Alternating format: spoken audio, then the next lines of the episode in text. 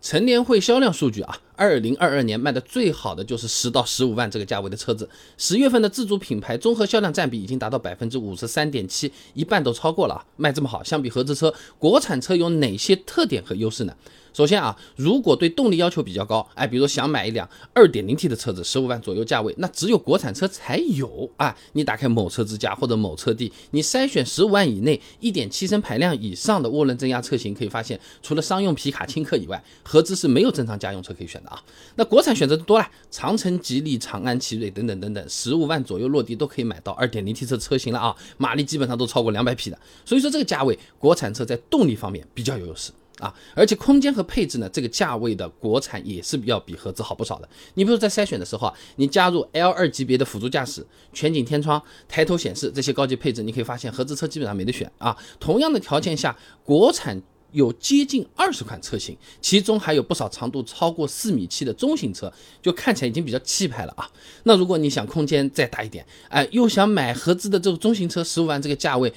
最低配的 1.5T 的别克君威，1.6T 的雪铁龙凡尔赛，哎，也是可以选，十五万确实可以落地，配置基本上就是比较寒酸啊。那么现在新能源车也比较热门嘛，十五万左右的国产新能源车优势也是不小的。某车之家你筛选一下看看啊，十到十五万的新能源车可以选择轿车和 SUV 了，国产六十多款啊，可以说是眼花缭乱啊。那合资车的新能源车呢，你在刚才那个范围就一款大众 ID.3，就算我们考虑到优惠，这个价位能选的也只有别克威兰六和。雪佛兰畅巡这两款啊，而且啊，十五万左右的国产新能源车不光是选择多，表现也是不错的啊。纯电的车子，你比如说比亚迪秦 PLUS EV 啊，iNS 几和 A，十五万以内可以买到四百多公里续航的版本了。如果是插电混动，比亚迪驱逐舰零五啊，吉利帝豪 L 混动啊，都可以买到中高配了。加速基本上都可以做到七秒左右，挺给劲了啊！那么这么综合来看啊，国产车各个方面性价比挺高的，车型热度也很高，网上讨论的人也很多。JD Power 发布的二零二二中国新车购买意向研究报告里面讲啊，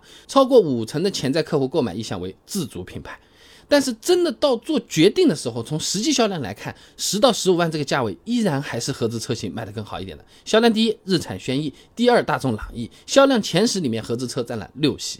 那会出现这样的情况，当然是因为合资车在其他一方面的这种优势会比较大嘛，对吧？那辽宁大学陈阔有篇硕士论文，基于数据挖掘的消费者首要关注指标调查研究里面，他提到啊，这实际影响汽车消费者的决策的呢，两个重要原因，一个是经济性，还有一个是可靠性啊。那么经济性方面，合资车啊相对有更好的保值率啊，在卖车换车的时候能比国产车多卖点钱。JD Power 和五八汽车联合发布的《二零二二中国汽车保值率研究报告》里面有数据的啊，合资车三年保值率百分之五十点五，自主品牌百分之四十六点五。同样十五万的车，你三年看下来，合资车卖七万五千七百五，国产车呢卖六万九千七百五，中间是有六千块钱的差价的啊。那这个是平均数据了。如果合资车里面保值率最高的本田思域，三年保值率百分之六十三点七，比平均的五十点五高不少，对不对？什么概念啊？就是三年下来，思域能比大部分国产车多卖两万五千八百块钱，这差价明显了啊！那么除了保值率，在可靠性方面，合资车的质量目前还是有优势的啊。JD Power 发布的二零二二中国车辆可靠性研究里面，排在前十的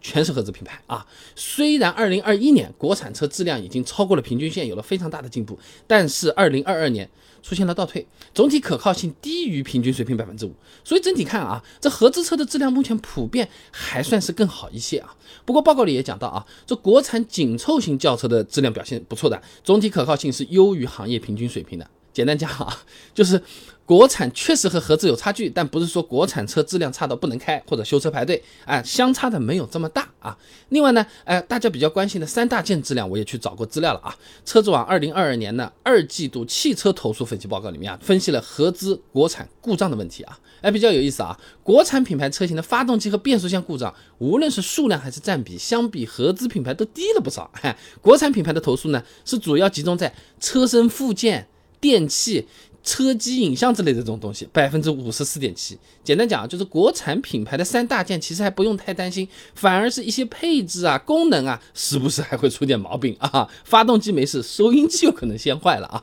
所以总的来说，如果考虑以后换车，对保值率有一定的要求，或者单纯想省心一点，选合资车依然是不错的选择。但如果你想要更好的配置、更大的空间，那国产车它真的现在是可以买的。可能是更加合适的，也有可能是同样的付出，你买到了一个更实惠、更好的东西啊。